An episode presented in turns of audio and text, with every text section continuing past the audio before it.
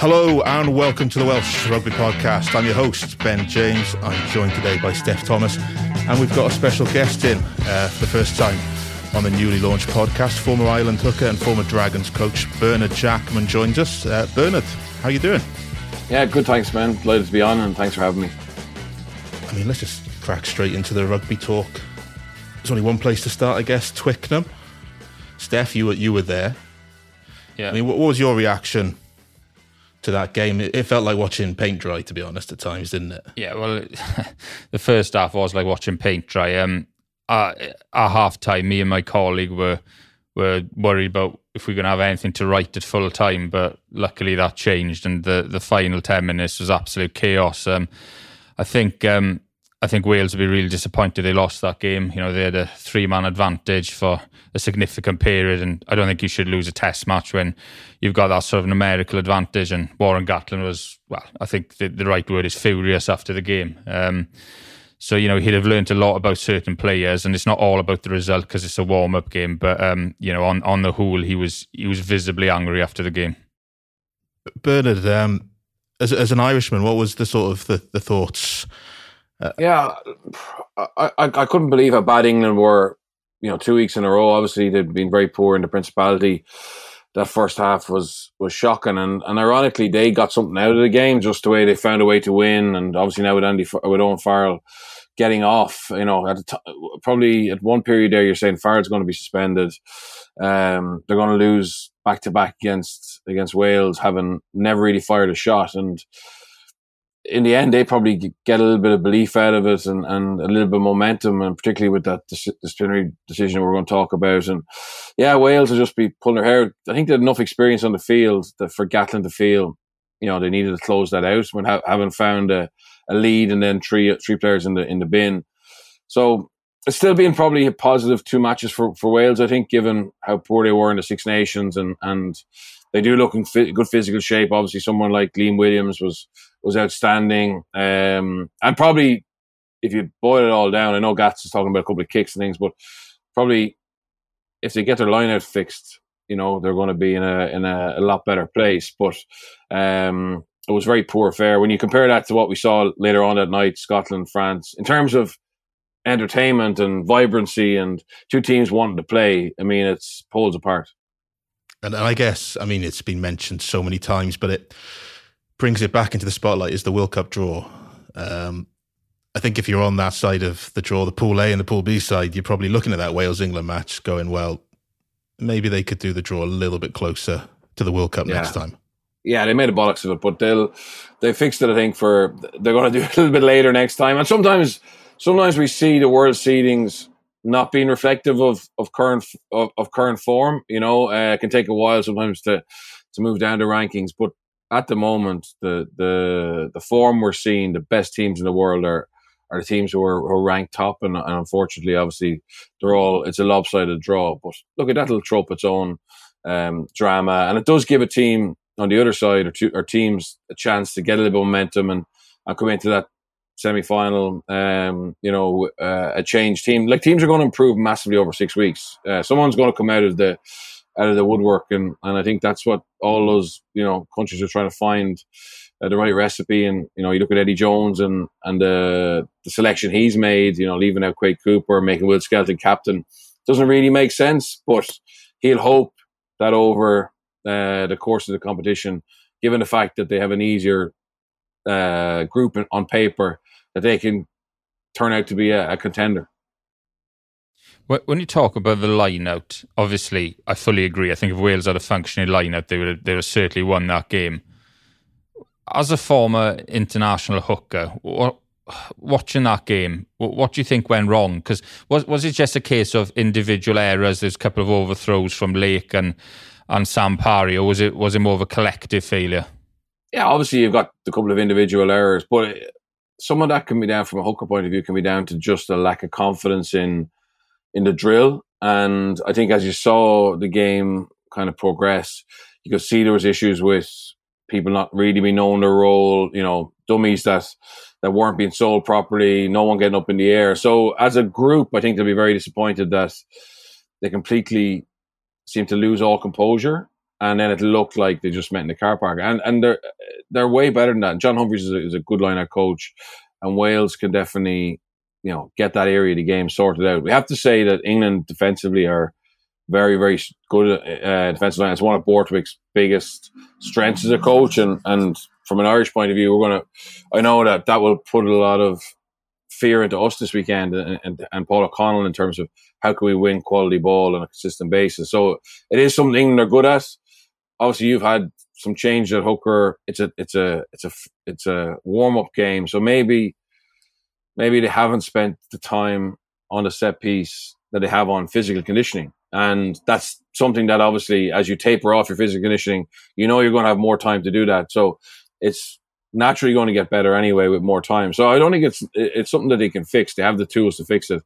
It's just it did cost them, I think, you know, on Saturday a chance to get back to back wins and the momentum uh, and confidence that they can get from that. Um, allied to the fact that obviously, you know, they, they do look a little better physically.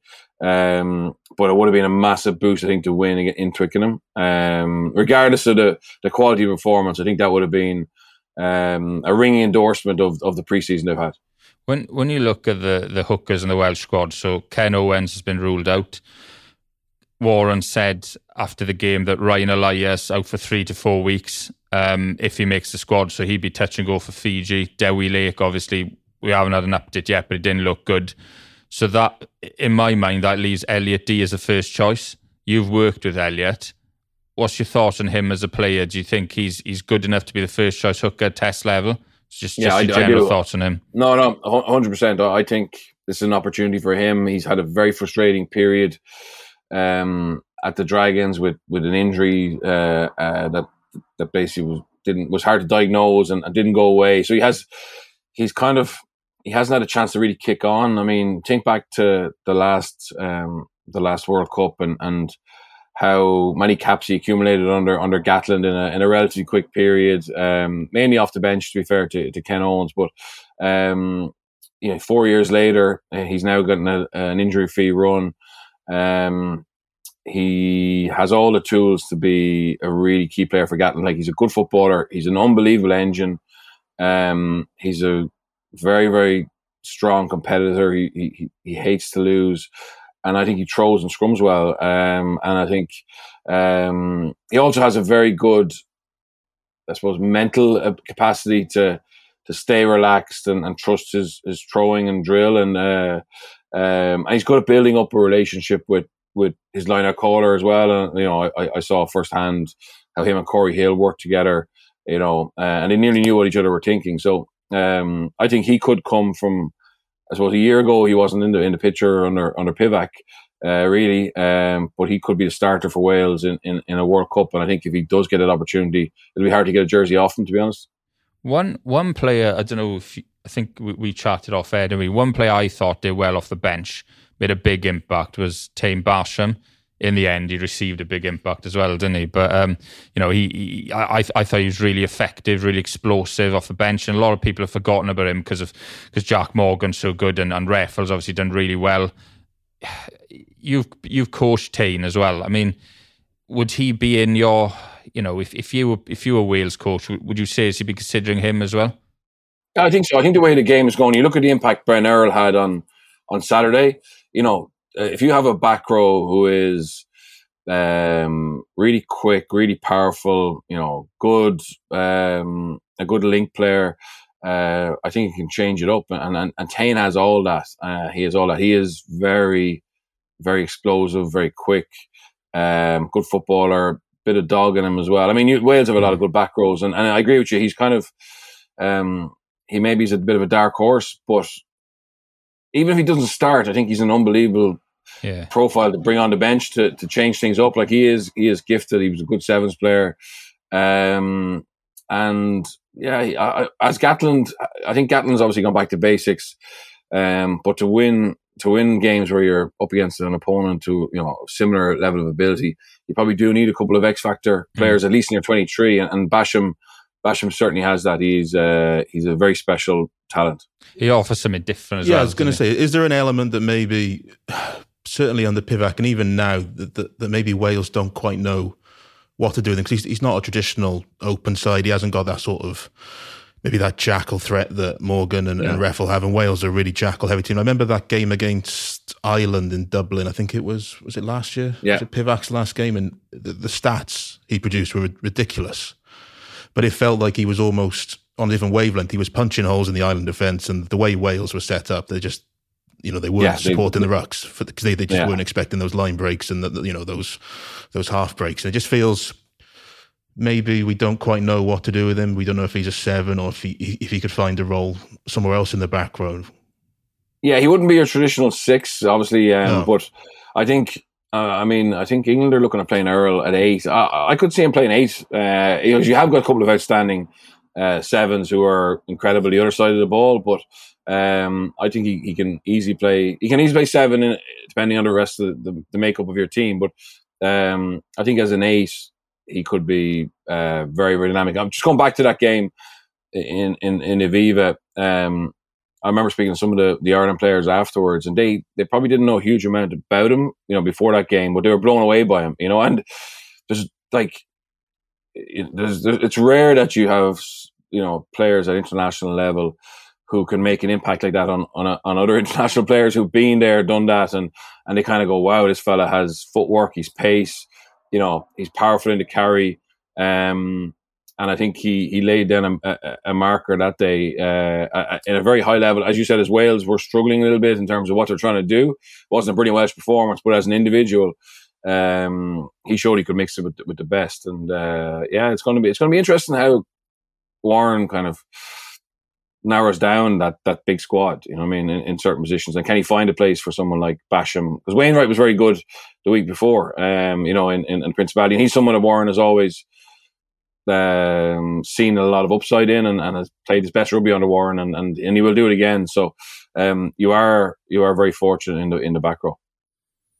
Yeah, absolutely. He probably with with Basham and with Wainwright, I think they offer a carrying threat that maybe the front five don't yeah. have, and that's always been the criticism of Wales is is the lack of front five. I think we saw it on the weekend, didn't we? Yeah. You know, you take Will Rowlands out of out of that front five, and suddenly you're very light mm. on, on, forward carriers. So having someone like Taine Basham just to to, to sort of punch holes could mm. could be uh, could be crucial. Um, I mean, speaking of Will Rowlands, I think he's in line to, to captain the, the squad. By the time this podcast yeah. okay. goes out, we'll the team will be readily available to the public. Um, so we're just working off rumors and whispers here.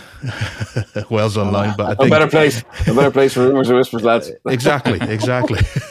but I think I think I understand is Will Rowlands yeah. in line the captain uh, the team. It'll also be his 25th cap, which means he can now freely play at the World Cup. Yeah, not that, that I don't think that was an issue. I think his contract lasted with the Dragons yeah. as the lights go out in it uh, until the end of the World Cup just just just how important uh, is Will Rowlands to Wales? I think we saw, you know, Adam Beard and Rhys Davies perhaps struggle a bit at Twickenham. Just you know, we've lost Alun Wyn, we've lost Cory Hill.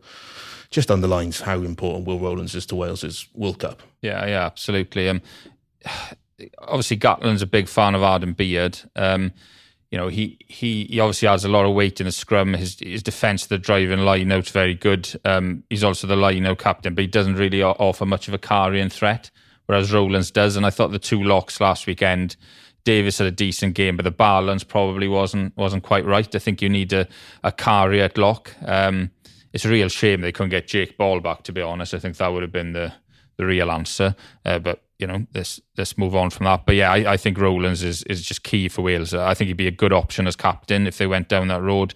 He's an athletic player. He's just got that right balance between being an, an athlete and and being a real heavy duty carrier. And obviously, he's a decent line forward. So I, if you were to pick who Wales' most important player is, he'd, he'd be in the top three. I think. Yeah, absolutely. Um, looking back on on the weekend, I mean it's we're less than a week away from Wales naming their squad. They got another game against South Africa before they do that, but obviously it wasn't a great spectacle. But who do you think helped their chances of making that 33 and who perhaps hindered them? Yeah, um, I, th- I, think I think Liam Williams is obviously nailed on. I think he always was going to be. He, he was outstanding. Um, behind the scrum, um, I I think even though he wasn't involved, I think the game helped Sam Costelow's hopes because you look at Owen Williams. Um, for me, he was just standing way too deep. He couldn't get the back line going. Whereas Costelow reminds me a bit of Priestland 2011. Stands flat on the gain line. He's got a smart passing game. Can get people over. Can put people in space. To get over the gain line. Um, so even though he didn't play, I think it, it benefited him. Um, unfortunately, um, I'm going to sound like a hypocrite. I, I think Taine Plumtree probably played his way out of it. Um, bit of humble pie there. He, he didn't have his greatest game. I think it's probably a, a bit too early for him in terms of international rugby. Um, I actually thought Rhys Davies had a decent game, um, even though the pack as a whole wasn't great. Um, but I, you know, I, I, we've mentioned Taine Basham. I thought he did well as well, but I, I don't think there were many that played that really sort of put their hands up for selection. Uh, but I think some people who didn't play, um, because some people didn't perform as well as they could have, probably had more of a boost than some people on the field. So um, that would be my take on it. Yeah, interesting. I mean, I mean Elliot Dee would be another one who didn't yeah. play and probably strengthened his cause. Bernard, yeah, absolutely. Who did you sort of see in that Wales yeah, team? Look at uh, yeah. I, I mean, for me, the, I was blown away by Liam Williams because obviously I'm more probably concerned about players who are going to start in the big games in, in the World Cup and actually make a difference. So you know, Will Rowland's coming back in this week for sure. He can he can be a central part of of Wales's assault. Uh, and and Liam Williams, not through any fault of his own, but just obviously, play, you know, a Welsh team who were, struggling a little bit um, in the, over the last couple of years. Um, his own injury rate, which obviously kept him out a lot, but to see him come back um, after a good preseason and be back world class level. And I know he's going, he's, he's leaving, he's going to Japan, but he could he could have a massive World Cup because uh, I actually still think there's going to be a huge amount of kicking in this World Cup, even though there's more teams who who have um, a better philosophy around playing. And you know, when you've got someone in your backfield who can bring it back with the the level of um, of impact he can, that can be just a great launching pad for for the play after it. You know, I think um, Wales will be pretty conservative in, in, in some of their set piece attack um, and look to play territory. But when they get that source of possession and you get in the front foot for someone like him bringing it back, you know, then it's going to open up a little bit. And and I think you have players who can do damage in that transitional play. So for me, he was the one I went, wow, he's he could be a, a star at this World Cup uh, again. And uh, um, yeah, I, I was I was so impressed with him because you know you say about transition. I think you know with the goal line dropout, yeah. kick returns are effectively a set piece of their own now, aren't they? I think we saw Wales during the Six Nations, you know, start off against Ireland very tentative with what they wanted to try to do from 50 22s, and then as they progressed through the, the Six Nations, it became a quite reliable source of, of good ball. I mean, they, they tried the same sort of loop play off Joe Hawkins with Liam Williams against Ireland, and yeah. Didn't really work. And then I think against Italy, I think they nearly put Josh Adams away for a try. And that's going to be a massive source of attacks. Having Liam Williams, you know, on on song is huge. Joe Roberts obviously made his his debut. Mm. Um, set up a try, but I don't know. I don't know how much we can read into that because it was against twelve men. Uh, it was a bit, a bit, like sevens rugby, wasn't it? That outside yeah. break. But I thought he handled himself well. Um, we're, we're going to see an all new centre partnership again this weekend by the looks of it. Johnny Williams, Mason Grady, which means heading into the Fiji game, we're still none the wiser what Wales's midfield is going to be. But first of all, how did Joe Roberts go, do you think? And, and, and where are we with that midfield combination? I didn't think he had a good start to the game. I think he misread one uh, one attacking play, uh, bit in, and then England um, with the other end of the field. But he learned from that. He grew into the game, and on the whole, he had a tidy game. He's a, you know, obviously made that one defensive mistake, but on the whole, he's a pretty solid defensive player. Um, he's a natural 13, probably the only natural 13 in, in the Wales squad. Um, you know, he makes good decisions in attack. I know, you know, he's up against 12 men in terms of the break you you just referenced, but on the whole, he was a really good debut. But in terms of in terms of final World Cup selection, his problem is he can't play in the wing, whereas Mason Grady and George North can. And Warren Gatland has, you know, emphasised the the benefits of having versatile players in in the squad. Uh, uh in terms of the centres on the whole, you go back to 2011, 2015, 2019, Wales had Fox, uh, Jonathan Davies and uh, Jamie Roberts. Scott Williams was in and out then. Parkes and Davies really established, experienced centre partnerships, you know, guys with almost a telepathic understanding of their games. You look at the squad now with some good individuals, but I'm none the wiser as a rugby journalist what Wales' strongest centre partnership is. And for me, that that's a problem going into the World Cup. We mentioned this last week. Um, you know, we are hopeful that Johnny Williams plays in the weekend. I think he's he's a big, powerful carrier, somebody that Warren Gatland would, would really like to see. He's a type of player he's historically selected. Mason Grady as well, very physical player. So he'll go for size in midfield. I actually think Nick Tompkins is under threat. He's an experienced player, but does he suit the way Gatland wants to play? Um, I'm not too sure. So I, I think in terms of selection, centre's a problem. Do you think Nick Tompkins is under threat to make the World Cup squad? I think so. I think I think he's an experienced. Um, you know, you, you, look what might help his causes. You look at the centres, and obviously North's got over hundred caps, very experienced. But you know, you, you got Joe Roberts one cap, Llewellyn one cap, Grady I think he's got three cap, Johnny Williams five caps. So I think Tompkins has got 20, 28 caps. So he's a lot more mm. experienced and coming from Saracens, you know, he's he's great for the environment. But I just I don't know, like he's you know got I know it's not as simplistic as this, but Gatland likes his twelve to get over the gain line. Johnny Williams can do that, albeit he's yeah. a bit injury prone. Uh, Max Llewellyn could potentially do that, and I don't know. Does Tompkins suit the way they play? I mean, what it'd be interesting to see what what you uh, what you think. Yeah, I look at. I don't think he typically suits the way they, they play, but um, yeah, I would have thought he would have been in the in, in the in the wider squad for sure. You know, mm. I think um, he's smart. Uh, he's had some good games for Wales. Uh, he obviously has the experience. He probably has a winning mentality. Uh, but yeah, now you now you say do, the guys you're comparing to are are bigger, stronger athletes. To be fair, mm and um, they will get you over the gain line maybe a little bit more um, convincingly. But Tompkins Tompkins punches probably bigger than his his, his physical side, um, mm and does it quite regularly. So uh, that'll be a big call. Who, who's starting this weekend in centre? We're expecting Johnny Williams and Mason Grady. Okay, well, look at that. against South Africa, they've got a, um, a, a, a, proper opportunity to show they can get go forward. You know, if they get go forward there, um, they'll do it in, in, in the big games in the World Cup.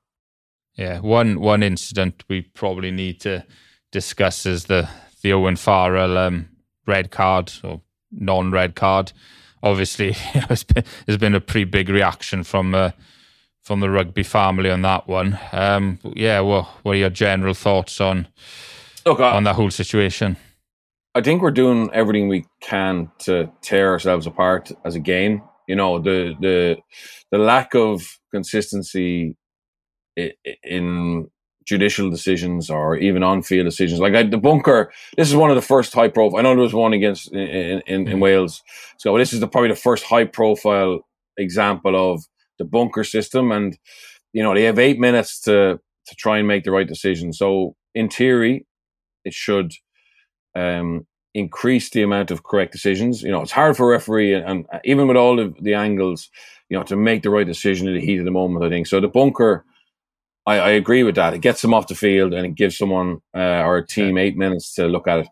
I don't think anybody, any of us who watch rugby week in, week out, sometimes four or five games a weekend, saw that in slow motion on replays, saw the red card being given after eight minutes and thought, "Oh, that's outrageous," or "That's wrong." We we all accepted in the game mm. that we we've seen transition over the last couple of years where head contact has become such a focus and player safeties the buzzword that we're hearing from you know world rugby and and all the unions and and the concussion cases and everything else and you know, everyone was saying six, he could get six weeks and, and, and, and down to four. I mean, no one was saying that it was, wasn't a red card. And then the problem is, uh, like, the problem is, is that this citing committee, and they don't have to go, they don't have to follow public reaction or anything like that, but how are we all so far off the mark, you know? Yeah. And uh, of course, there was a little bit of, there was a slight change of direction um, for, for Basham um, from Jamie George.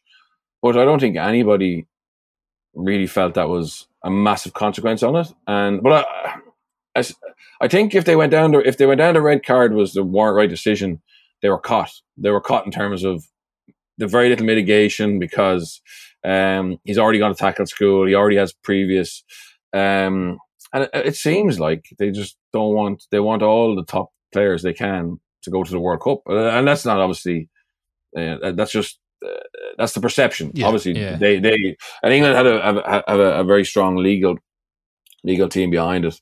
Um, but where does it put the referees? Where does it put the TMOs now? You know what I mean? Um, it's undermined the officials in many ways. They must have. Uh, there's a massive disconnect between those citing. I actually nearly think, and it's not going to happen quickly, but you probably need to have pro referees or pro TMOs or whatever also being the people who look at the judicial afterwards. You know, I, I just don't. There seems to be a mm. huge disconnect with with what they're seeing, um, and it's a very bad look for the game. It's a it's a very bad look for the game because if yeah. you're if you're looking at that, you're saying is player safety really paramount, and yeah. has a as a tier one country here, kind of got away with something. Um, oh, and I look, I, I want to see our best players go to the World Cup. I don't want to see yeah. Farrell miss a World Cup. Um, and uh, and I think he's a he's a great player and he's tough and he, he he's uncompromising. He wanted to lay down a marker. But unfortunately, he got it wrong. And mm. for me, for me, it was a red card, and it was a case of how many weeks he was going to get. But for me, one of the biggest problems as well. So you had a, a Pacific Nations Cup game. I think it was uh, George Moala, red yeah. card, tip tackle, ten week ban. Correct oh. decision, oh. red card. Right that he has a ban, ten weeks is a bit, bit over the top yeah. in my opinion. Then you could argue what Owen Farrell did, and I like Farrell as a player. I'm not saying he's dirty, but as you said, he got that one wrong.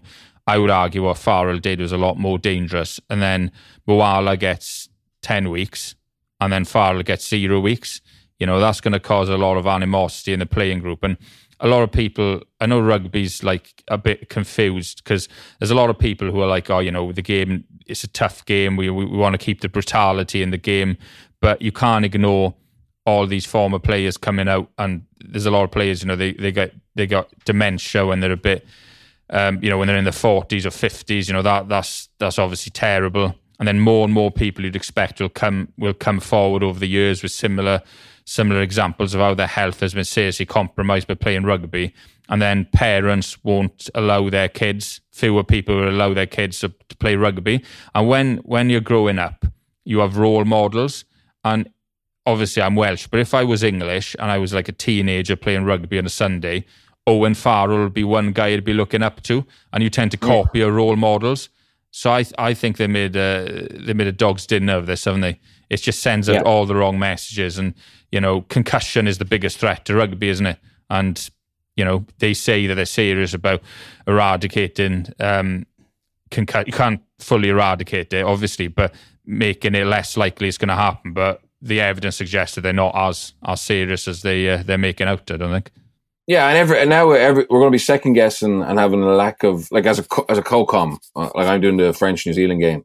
Um, over the last, like even go back to the uh, Malia incident mm. against the Springboks. You know, no none of us there was no real clarity. Now they come out and said, look at even if you touch the ball in the block down, you have a responsibility to for player safety. So that's a little bit little bit clearer. But at the time, at the time, seasoned pros uh, weren't sure if Andrew Brace was right or wrong, and that's there's too much of this. You know, we haven't we haven't got any better at actually having um, a real clear black and white idea about what's going to get you banned, what's going to get you sent off, or on what's what's acceptable and what are the mitigating circumstances. So it seems that probably the most important person it won't be the head of S&C or won't be your head analyst going in the backroom staff going to the World Cup. It'll be our barrister, you know, mm. because that could be the that could be the, the the key moment that gets a star player two weeks instead of four weeks. You know, and that's not that's not right either. No. No, I mean, I mean, Clive Woodward's already claimed credit for, yeah, bringing, well, for, for, bringing him into the camp. whenever, whenever anything's positive, Clive takes it, and whenever it's bad, it was someone else's fault. Yeah, I know. I don't think he's claimed credit for Southampton being relegated yet, but um, but it's funny you, you mentioned sort of the lawyer, and there was there was a line in the in the uh, the the result of the the thing which basically said that the bunker wasn't undermined because the referee there only had eight minutes to make the call, as opposed to the committee who had the additional material from the player and his legal representative, which is just a crazy line to me. If, that, if basically what you're saying is, well, referees can't make decisions because we need legal yeah. you know, people, lawyers to, to unpick the laws of the game, well, then, you know, we might as well pack up and go home. Yeah, and uh, look, I, I feel sorry for referees. Uh, um, I really do, and I think they're they're struggling with the game in terms of the game is getting faster, higher ball and play time. So there's a there's a bigger focus on athleticism. There's more eyes. There's more scrutiny. There's social media. Everyone's able to, I suppose, um, question their decisions. But the reality is, they're not getting a huge amount of support. And I thought the bunker, I genuinely thought the bunker would have been a, a, a tool to support them. But then if if together as a as a match officials, they probably left Twickenham, you know, and they're briefing after the match, saying, "Look, well done, we we got the right decision there." And then, no, two days later, we were told that it was completely the wrong decision. You know what I mean? And I still I still don't agree that it was the wrong decision. That's that's the problem. So if that happens uh, in in New Zealand, France, I still think there's going to be a red card, and I still think, and I and I believe that the judicial officers on the Tuesday may actually hold up that red card. That's that's the problem. You know, I, I don't mm. like logically. I, I should be saying right. That's actually not a red card anymore. But I can still I can see those red cards being given in the in the Rugby World Cup, and I can see some of them being held you know held as as as genuine red cards and suspensions. So that's the that's that's the frustrating thing is that we're going into a World Cup, um, and maybe it's not going to be the brilliant tries, the the you know the great skill takes the headlights, uh, the uh, the highlight, or, yeah, the headlines. It's going to be judiciaries and and citing and you know uh, red cards or, or non red cards, and that's that's unfortunate. Talking of World Cups, um, your boys are in a pretty good position and they ranked number one in the world. Won a test series in New Zealand last year.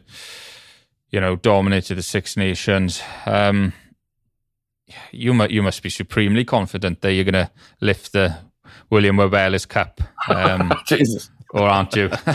no, no, no, definitely not. Like we could look at it. I think we're going to go into this World Cup in better form than we have previous ones. So, if you look back at the previous World Cups, um, 2019, we went in there full of full of beans, but it was based on 2018 when we, you know, we were number one in the world. But the evidence was there for everyone to see before that World Cup that we'd started to slip, and other teams had worked us out, and um, referees had, started to pick up on us. Because if you look back in 2018, we were we were giving away two and three penalties some games. Like it was phenomenal how how good we were in terms of discipline, and then that started to creep up because you become everyone's watching you when you're when you're top of the world. So Farrell, in fairness, has tried to create a different type of game where there's more movement and um, we're less predictable.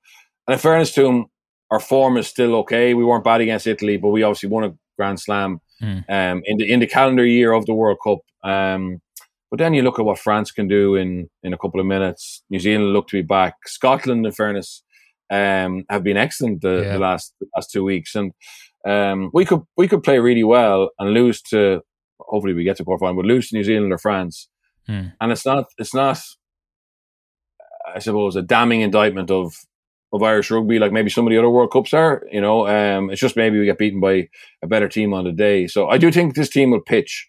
I just you know the last review of the World Cup said, oh, you know, um, psychological pressure, uh, stress. You know, I think Farrell has created a better environment that they can handle that. Obviously, we've got some very experienced players like Conor Murray, Peter O'Mahony, Johnny Sexton, um, and then the other guy, Garry Ringrose. And then, like, we don't have any real fellas who are going to start this World Cup, you know, with four or five caps. I mean, Hugo Keenan and all those guys, Mack Hansen, James Lowe, they're all they're all very experienced at an international level and a top end level of Champions Cup. So experiences shouldn't be an issue. Um, so yeah, we I think we're in a good spot. We got England this weekend obviously Sexton is back for the um for the uh, World Cup, hmm. and obviously he's a key man for us, and we hope he he can hit his straps quickly. I think he will. Obviously, we've been a bit lucky in terms of the draw, and that we have the softer games first. So we've Romania, Tonga, so that can effectively be part of our preparation and, and, and we can try move things on there. But if you look at the feedback from the squad is that they're very comfortable in where they're at and, and the game that they play. And yeah, we, I think we're in a, we're in a decent place to be fair. Yeah, there's always a lot made that Ireland have never won a knockout game in the World Cup. Even though this Ireland team is probably the best Ireland team of all time, certainly the best yeah. I've seen in my lifetime. With they a lot of these players, some were involved, but most of them weren't involved. You know, this is a fresh team, fresh coach. Does that that fact that fact that I just mentioned does that play on their mind psychologically, or is is that sort of thing not going to factor no, in at all? I, I think that they they've dealt with that. They dealt with that, mm. you know, and talked about being a fresh start. And um, I think Farrell Farrell's an amazing um, case study in terms of leadership. So I'd be quite close to a lot of players, and mm. they and, I, and I'm fascinated by him because obviously uh, he was a legendary player. Um, he's been an assistant coach with the Lions, with Ireland, with England, um, and now he's been head coach in his own right. And probably didn't have the ideal start. You know, during COVID, um, he wanted to change the way we played. wasn't a quick transition. It took a little while, but it's all come together now.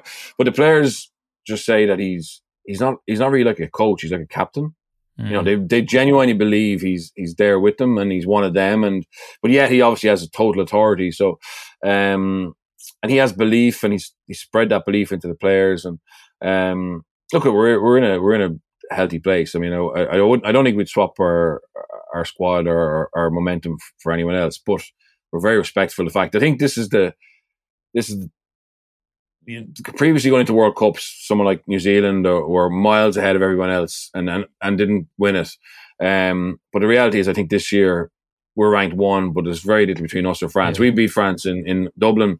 Can we beat them in France? You know what I mean? Um, you know, South Africa, um, New Zealand, Argentina, um, Australia, England, Wales, they can all beat each other on any given day, and, and that's that's that's what's hopefully going to make this World Cup. We've talked about the negatives of this World Cup and the, the fear about discipline, but the the positives and the expectation around this World Cup should be that we've got a lot of teams who are very are capable of beating each other on any any day. If if Johnny Sexton gets injured, can Ireland still win the World Cup? In your opinion, or is he too important? No, I don't think we can. I think our chances drop twenty percent, which which that that's that should be a twenty percent difference. You know, should be enough yeah. to knock you out. So yeah, I think he is absolutely crucial. Not because of you know he's going to score a try from his own goal line or anything like that, but he actually makes everyone else better. Mm. He makes everyone else better, and he when the moment when the pressure comes on, like I've no doubt if if Johnny played in that final against La Rochelle, Leinster would have wouldn't would have won the game. You know, mm. I think hmm. that's that's the influence he has. That when the opposition get momentum, he he knows how to to stop that. Um, when when Ireland or Leinster have momentum, he knows how to go for the juggler. Um, so yeah, I, I, still think he's a key man. And look, I think I think if you go through most teams, there's probably one player in there for England. You know, Owen Farrell being out, hmm. if he was out, you know that drastically for me uh, affects their chances. No disrespect to Ma- uh, Marcus Smith or George Ford, but I think there is uh, he's there's players in nearly every squad that are absolutely key. Yeah, and I remember um, you you and me we, we exchanged text recently. We both said that we thought Australia were dark horses, but this was before yeah. the rugby championship and before this crazy squad that he selected. Do you still think that, or you know who who, who your dark horses? Yeah. God, I'm, I'm putting maybe too much faith in Eddie, but um, he has talent there. You know, even with Quade Cooper out, Michael Hooper out, that's still a good team. They just, they, in fairness, there was a that second test in New Zealand away where they obviously lost in the end, but they played some very good mm. rugby in that. Um, but yeah, he just seems uh, either he still has the Midas touch and he's just doing it in a, in a different way than we've ever seen before, and it's all going to come together, or he's he's gone, he's lost the plot. But I think Australia are the team with the most margin for improvement. To be fair, mm. and uh, the talent there is is still phenomenal. There's some really good young talent, particularly in that backline. So, yeah, I still stick with Australia as someone who could come out of the, you know, out of, out of the woodwork and, and and be a serious threat. You know, you you look at Ireland's pool. Everybody's talking about Ireland and South Africa, but Scotland, yeah. for me, they've been outstanding, and people are, are, too too quick to assume that they're just the bridesmaids and you know they they'll fall short, but are Scotland a serious threat? Could one of Ireland or South Africa get knocked out? I think if one did get knocked out, it'd be South Africa myself, not Ireland. But what was what's your thoughts on on Scotland in general? Yeah, no, I think it's obviously they got South Africa first game. Mm. I think they're going to go. They're playing Georgia. Um, uh, they have another game against Georgia, which you think they would they would win. The problem with them is, as a if you're playing in Scotland, um, they're so loose. Um, mm. They're so loose that it's very hard to actually pin them down. Um, and Ireland have been able to do that in the in the past. Ireland, the, the problem here is that Scotland have come here, we've gone to Scotland, and we've talked them up, and we've seen the threat that they have, and they just haven't performed against us, right? But they've um, against France, they seem to have no fear, and uh, um, I think a lot of things have kind of happened. Obviously, Stuart Hogg is out, but Finn Russell captained the team last weekend. I mean, you know, when you think of his relationship with with Gregor over the last couple of years, it's some turnaround to to go from not being in the top three at halves to now being the captain and playing very well. And, and um, you know, got du- Duhan van der Merwe up there with the best wingers in the mm. world at the moment. Um, they're they. I, I I think I agree with you. I think they could actually catch South Africa maybe easier than maybe catch us because mm. we you know we'll know what we have to do in that last game. Um, but they are they are absolutely a genuine contender to get out of that group, and and they're being totally overlooked. They've been totally overlooked, and um, you know the fact that Gregor's staying on gives them some stability. Um, yeah, they they're a good side. You know, if they're among the other groups, you'd say yeah they'll get out. You know what I mean? That's the problem. And in terms of Wales, Fiji first up. I, I, in my opinion, that's the worst time to play them because in the past, the Pacific Island nations have been done over by the the fixture scheduling. But Fiji, yeah. you know, it's, it's, a it's a fight. It's their final. It's their well, it's Wales' yes. cup final as well. I mean, I know you're on a Welsh rugby podcast, but feel free to to slam Wales if you want to. Um, but you know, can can Wales turn this around at the World Cup? You know, do you think they're headed for a repeat of 2007, or can they be the dark horses themselves, considering the you know the yeah, no, side I, they're on? No, for sure. There's still very good players in our Welsh squad, particularly if you go down, if you take it from 33 to to, to 23. You know, um, uh, players have done exceptional things in a in a in a Welsh jersey, and, and some of them in a in a British and Irish Lions jersey. Um, I think to be fair, Gatland has copy and pasted pre-seasons that have worked for them, and, and they yeah. get a lot of belief from that as well about being in great condition physically. The guy I trust the most um, in terms of being a, a, a rugby betting expert. Right? About three weeks ago, he said to me the best bet he's seen in the last four years was Fiji plus fourteen against Wales. Right now, that means that that they can lose, but lose by less than fourteen. Um, and it does make sense to me. Uh, but and they are very dangerous. But I actually think Wales. Wales can can get over the line against against Fiji, and maybe someone else will come a, a cropper uh, against them, and that'll be the the starting point that they can build on. So no, I think Wales can have a, a decent um, World Cup, and if they can, hopefully then that will will restabilize obviously what's been a very um, fractured period for for Welsh rugby, and then you know we get the regions funded properly and get the pathways back going, and and, yeah. and Wales can start to build on this. So um, I think Gats coming back if he can get them to have a decent, a really good, a decent World Cup. Hopefully that'll just be right back to ground zero and, and build again. I got to ask you. You've obviously brought that point up you coach the Dragons, you know all about Welsh rugby politics. Positive move for the Dragons. They signed uh, heads of terms to to go private. They're hoping to to get that completed this month. Um, it's, it's, a good move for them, isn't it? You know, um, yeah, as an ex Dragons coach. I, I'm um, I'm in favour of being union owned. To be honest, uh, like I, I, have I've I've had experience in Grenoble where our you know our sugar daddy unfortunately passed away, and the whole club went into chaos, and we end up selling a, a, a lot of good players to try and um, not go into administration. Obviously, in Wales, um, the Dragons, when I was there, were, were, under union ownership, but I never felt they wanted them. You know, it was like it was like uh, hassle to have them, and obviously, we know that the reason they bought them was because if they didn't buy them, they were going to go out of business. So you know, that's not the ideal mm-hmm. scenario to buy a to buy a rugby club is is because you don't want to go out of business. You, you would like to own a rugby club because you want to see it progress and and you know have ambitions and and uh, and be successful. But uh, and obviously that's not the model that the Wales has ever ever had. Um, but as I said, my experience in Ireland is that when it's done right, you know, and and the union are um, are very strong in terms of what they want to do, and then the provinces are are well funded. I think it's a it's a good model. But for Wales, for the Dragons, I think it's definitely better that they're not under WRU ownership, particularly with the model you had where three weren't and one were.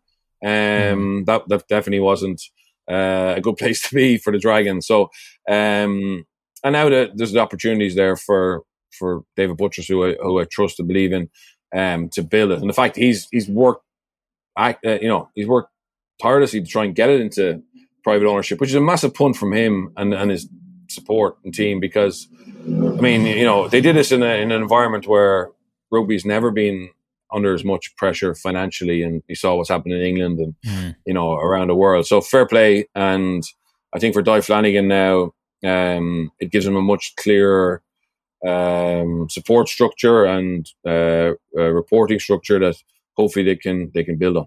You know, for Welsh rugby as a whole, though, you're probably one of the best people to ask because you've coached in Wales, you've coached in France, and obviously Ireland. Um, you know, what is the perfect structure for Wales? You know, do we do we need?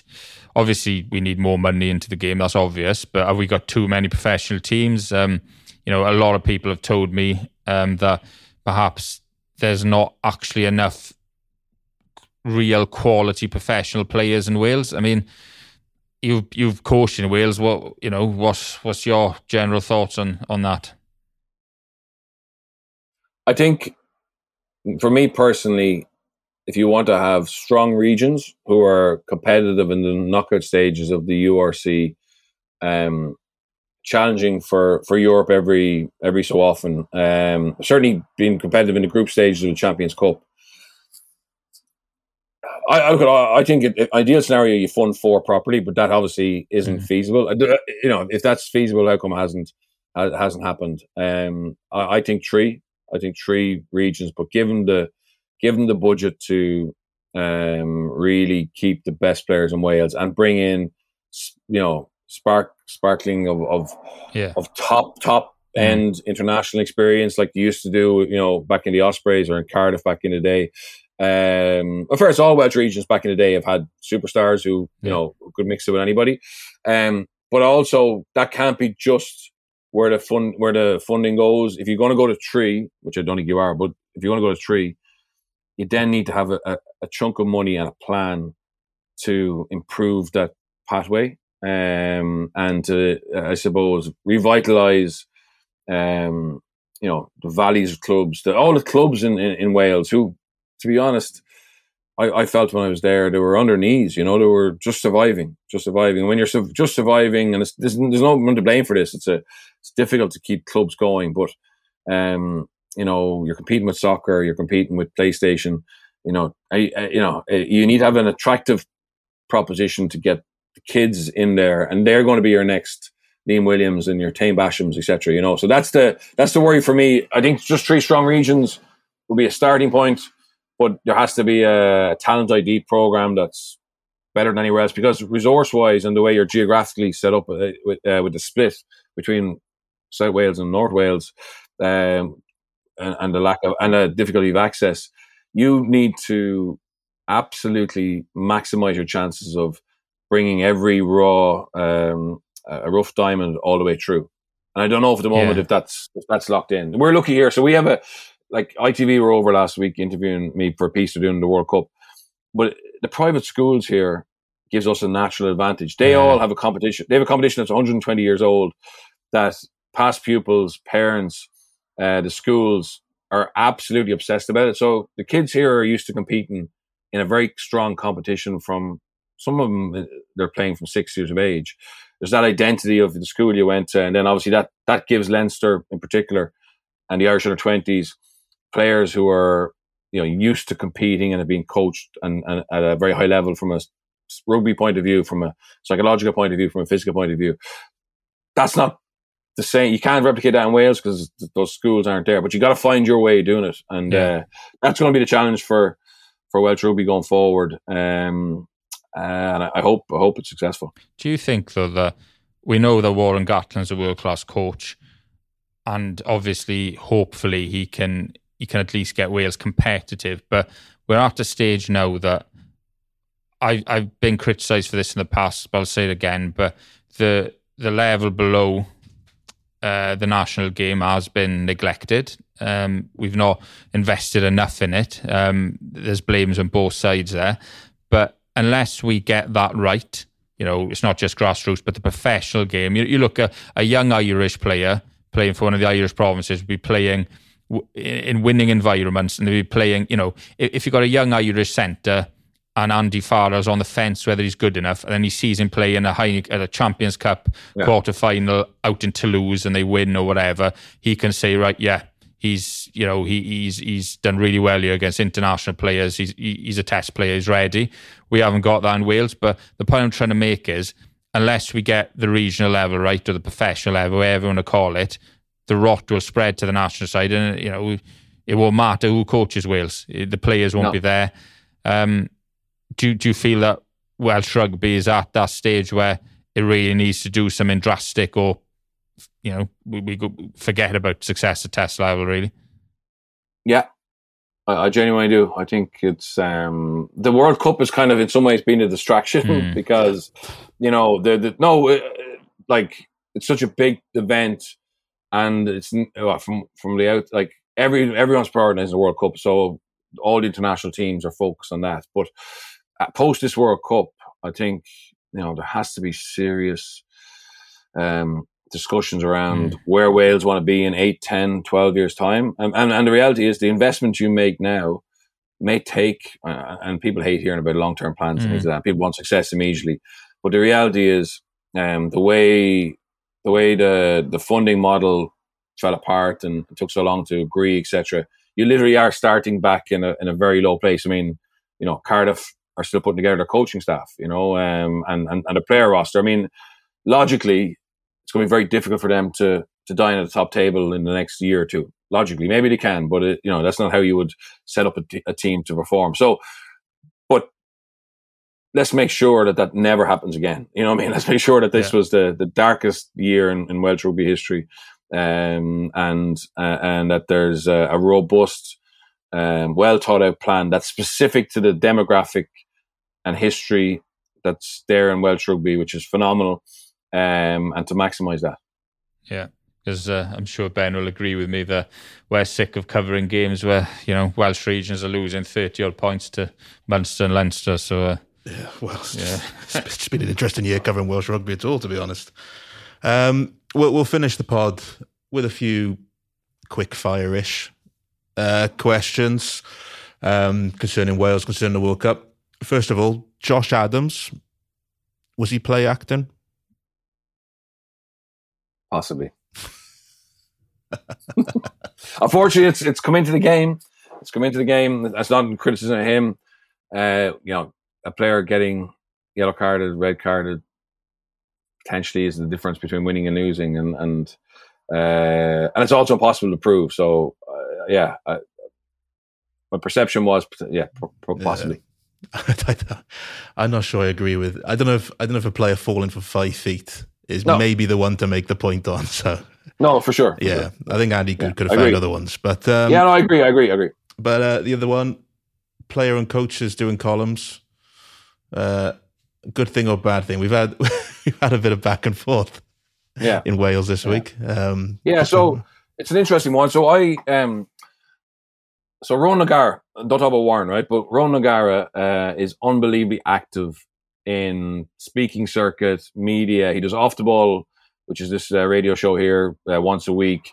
He has a newspaper column in the Examiner, and he's a wonderful communicator, right? And I actually did a piece on him, on him, and I actually felt one, it gives him an uh, uh, uh an ability to um, set the tone, you know, to uh, but also practice being a, a top end communicator, right? Uh, so that's that's that's a positive angle the the other angle is if if you get it wrong, you know, um, it it can cause uh, cause a lot of stress um, and cause angst and, and, and, maybe tension in a squad. So it's a very fine line. I actually find it interesting. It was brilliant to to to, to read Warren or whatever. I, I love reading O'Gara, um, and it gives you insights uh, that are that are gold and makes it the game more interesting. So I can see all the positives but it's a it's a fine line. And like for example, if Ronan and La Rochelle had a tough year next year, um, you know, could that be more difficult for him? That, that's the problem. The problem is,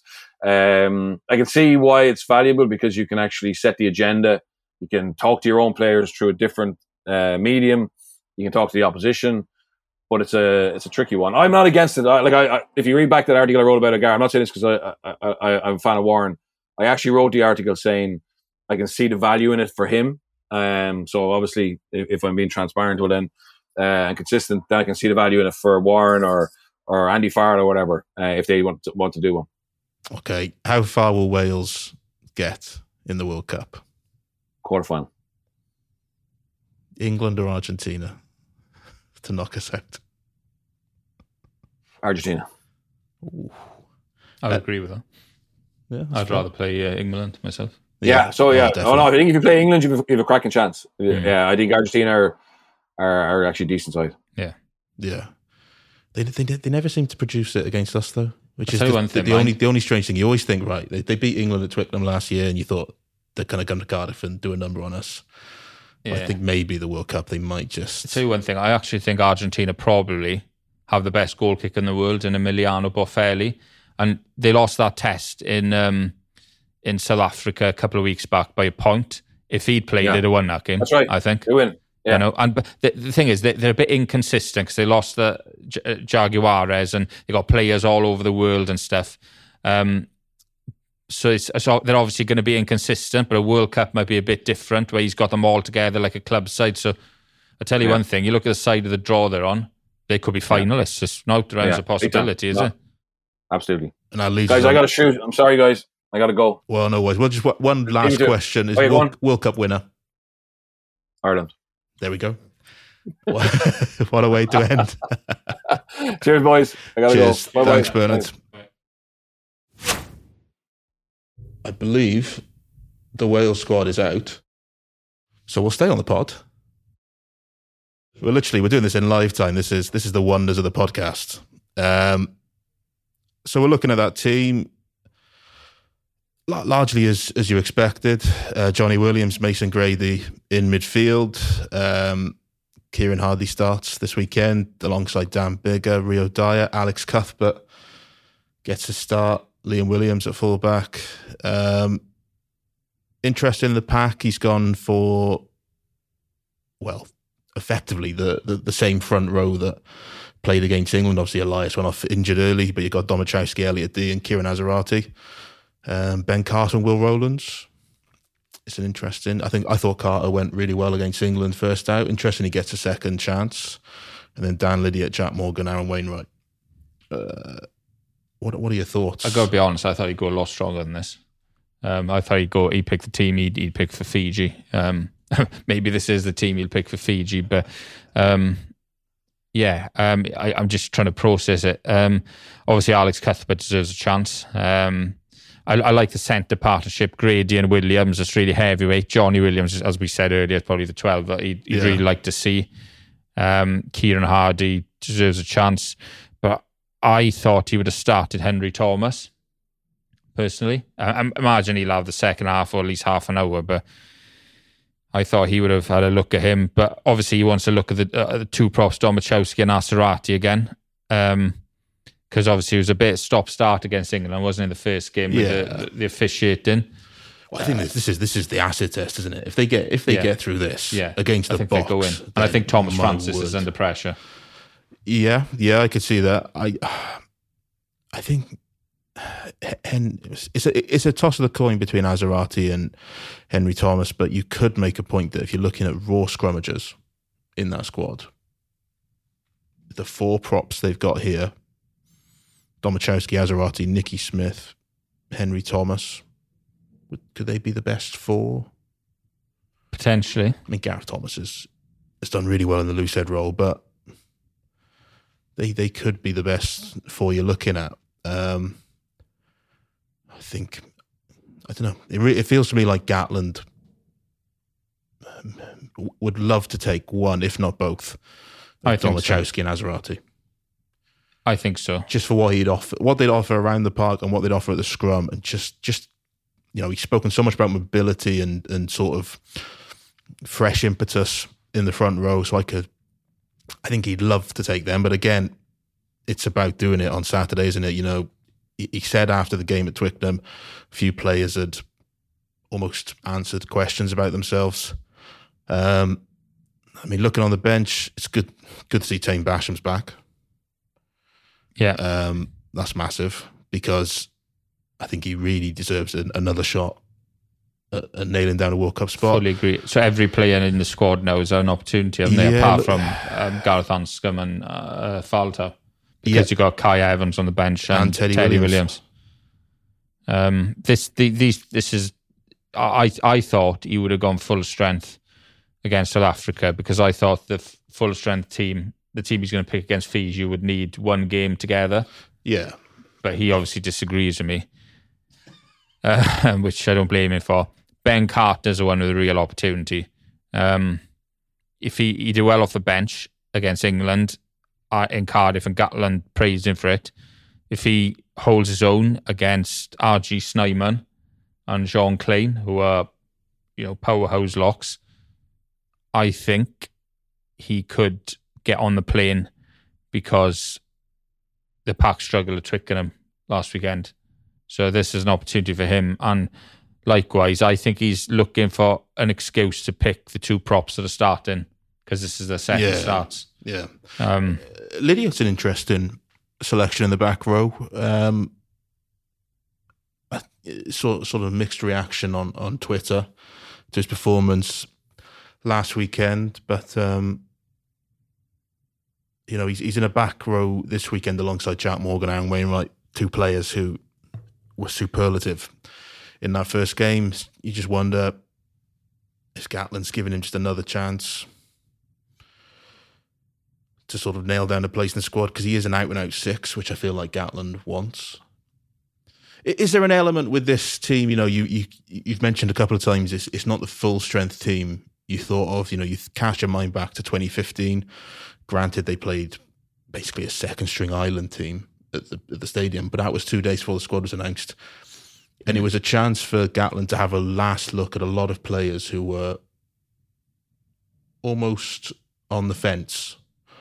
You know, I think after that game, he dropped James Hook, Mike Phillips, Richard Hibbard, mm. uh, Eli Walker, all, all players who, who, who were involved in that game, dropped from the squad are we perhaps seeing a few players here who are sort of 50 50 calls? I think so. Uh, talking about full strength, man, I think if Faletau's injured for Fiji, I think that's the back row we'll pick, personally. Okay. Um, but I, I do agree. I think Carter's 50 50. I think the props are 50 50. I think Dyer is in the 50 50. Well, that's the thing. You, back back three, such an interesting thing in terms of numbers you know, Josh Adams, Rees-Zammit, Liam Williams, you'd say are nailed on.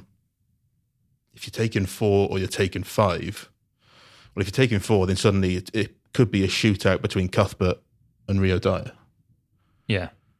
So that's you know that's another interesting dimension. I mean, it's not it's not, it's not going to reach the point where you know they're only passing to one wing or the other. Yeah, it's a sort of you know calling for the ball, but you know it's it's always that's the thing with these warm up games is as much as it's a team effort, you are also trying to impress as an individual. So that'll be fascinating. Max Llewellyn on the bench, it's clear how they want to go with their centre partnership yeah. throughout the 80 minutes, isn't it? It's just big men. I'm intrigued just to see Cai Evans. How you know you don't you don't often get fullbacks on the bench being asked to make an impact or, or to come on. So it's going to be interesting to see how you sort of make an impact as a fullback from the bench. Um, I mean, the box is a good opportunity because you know how many teams kick as much as the Boks. Yeah, I agree. Um, I gotta be honest. I don't want to be too negative, but I'm worried this game could get a bit messy on the scoreboard when you look at the strength of the South African team. I know it's not about winning as such because it's a warm up game, but yeah, it, it, it concerns me a bit this weekend. Um, I know you're saying about Cai. I think South Africa kick a lot. Probably if he comes off the bench, just suit his game a lot more. Uh, he's a solid fullback.